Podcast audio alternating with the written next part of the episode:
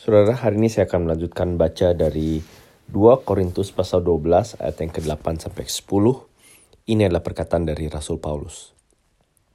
Tentang hal itu, aku sudah tiga kali berseru kepada Tuhan supaya utusan iblis itu mundur daripadaku. Tetapi jawab Tuhan kepadaku, Cukuplah kasih karuniaku bagimu, sebab justru dalam kelemahanlah kuasaku menjadi sempurna. Sebab itu, terlebih suka aku bermegah atas kelemahanku, supaya kuasa Kristus turun menaungi aku.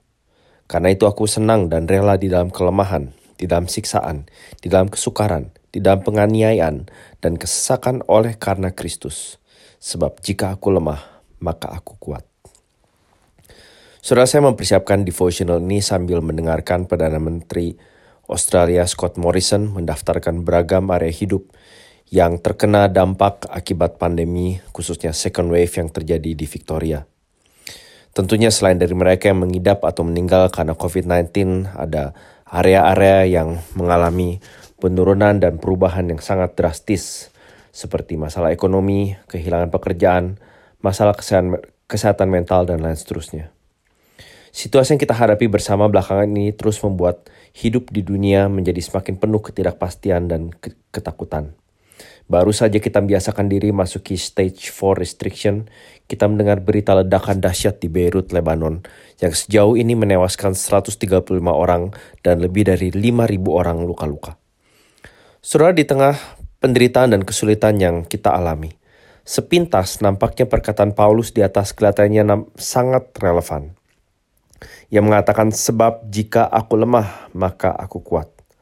Tetapi saudara, kita perlu ingat bahwa kesulitan hidup dan penderitaan di dalam dirinya sendiri adalah sesuatu yang dialami oleh semua orang.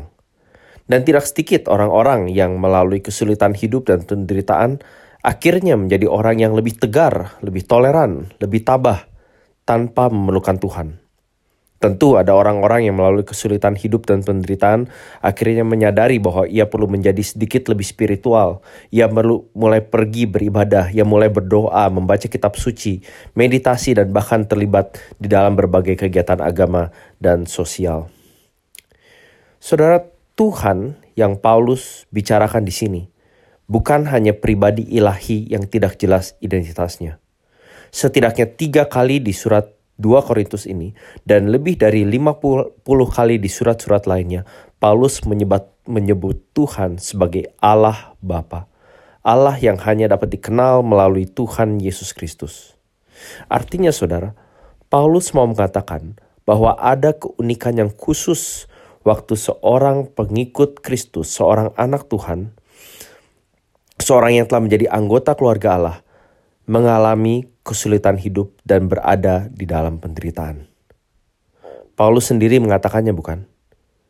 Karena itu aku senang dan rela di dalam kelemahan, di dalam siksaan, di dalam kesukaran, di dalam penganiayaan dan kesesakan oleh karena Kristus. Dan kuncinya di sini saudara adalah kata oleh karena Kristus atau demi Kristus.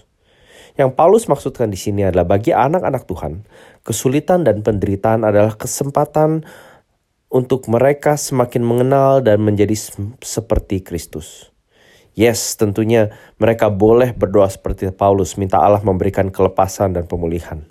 Dan tentu, saudara mungkin pernah mengalami atau mengenal orang yang mengalami di mana Allah di dalam bijaksananya memberikan kelepasan dan pemulihan yang kita doakan.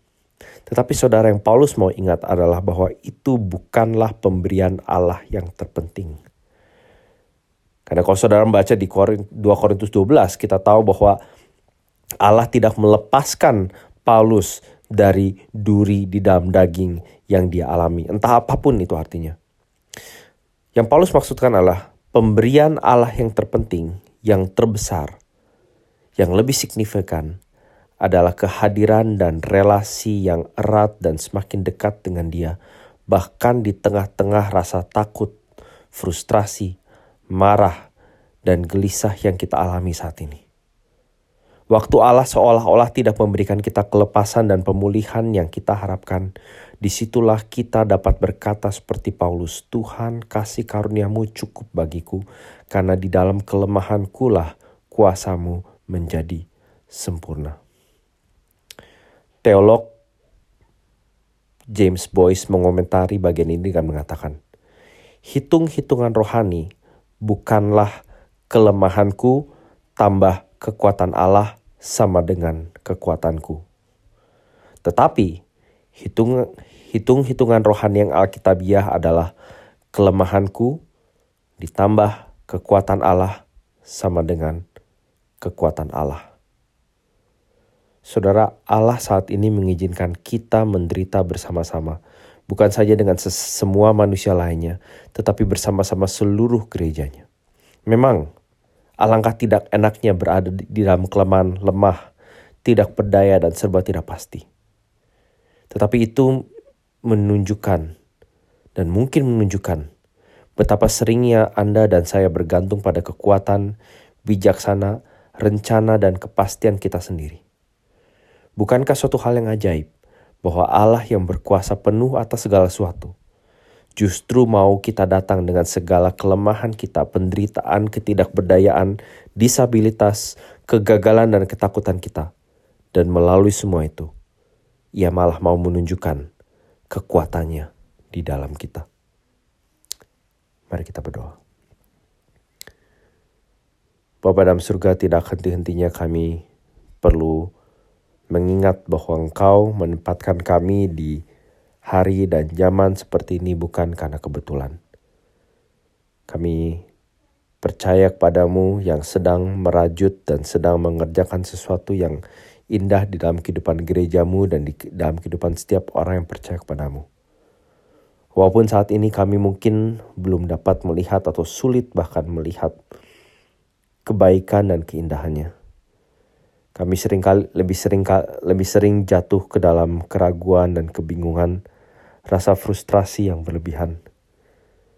Tapi biarlah itu boleh memalingkan wajah dan pengharapan kami kembali kepadamu dan melihat bahwa justru di, telah, di tengah kelemahan dan ketidakberdayaan kamilah Engkau mendekat di dalam Kristus untuk membuat kami semakin mengenal dan mengasihimu. Bapa dalam surga kami berdoa kiranya kami bersama dengan seluruh gerejamu di di di setiap belahan dunia tidak kehilangan momen-momen yang berharga ini untuk belajar mengasihi dan mengenal kebenaranmu dan firmanmu semakin dalam lagi. Untuk belajar hidup di dalam situasi normal yang baru ini sebagai gereja Tuhan, sebagai orang-orang yang kau panggil sebagai anak-anakmu di berbagai tempat. Tolong kami Tuhan untuk tetap setia, mengikuti dan mencintaimu, dan senantiasa mensyukuri justru di dalam kelemahan kami. Kuasa dan kekuatanmu boleh menjadi semakin nampak. Demi nama Tuhan Yesus kami berdoa. Amin.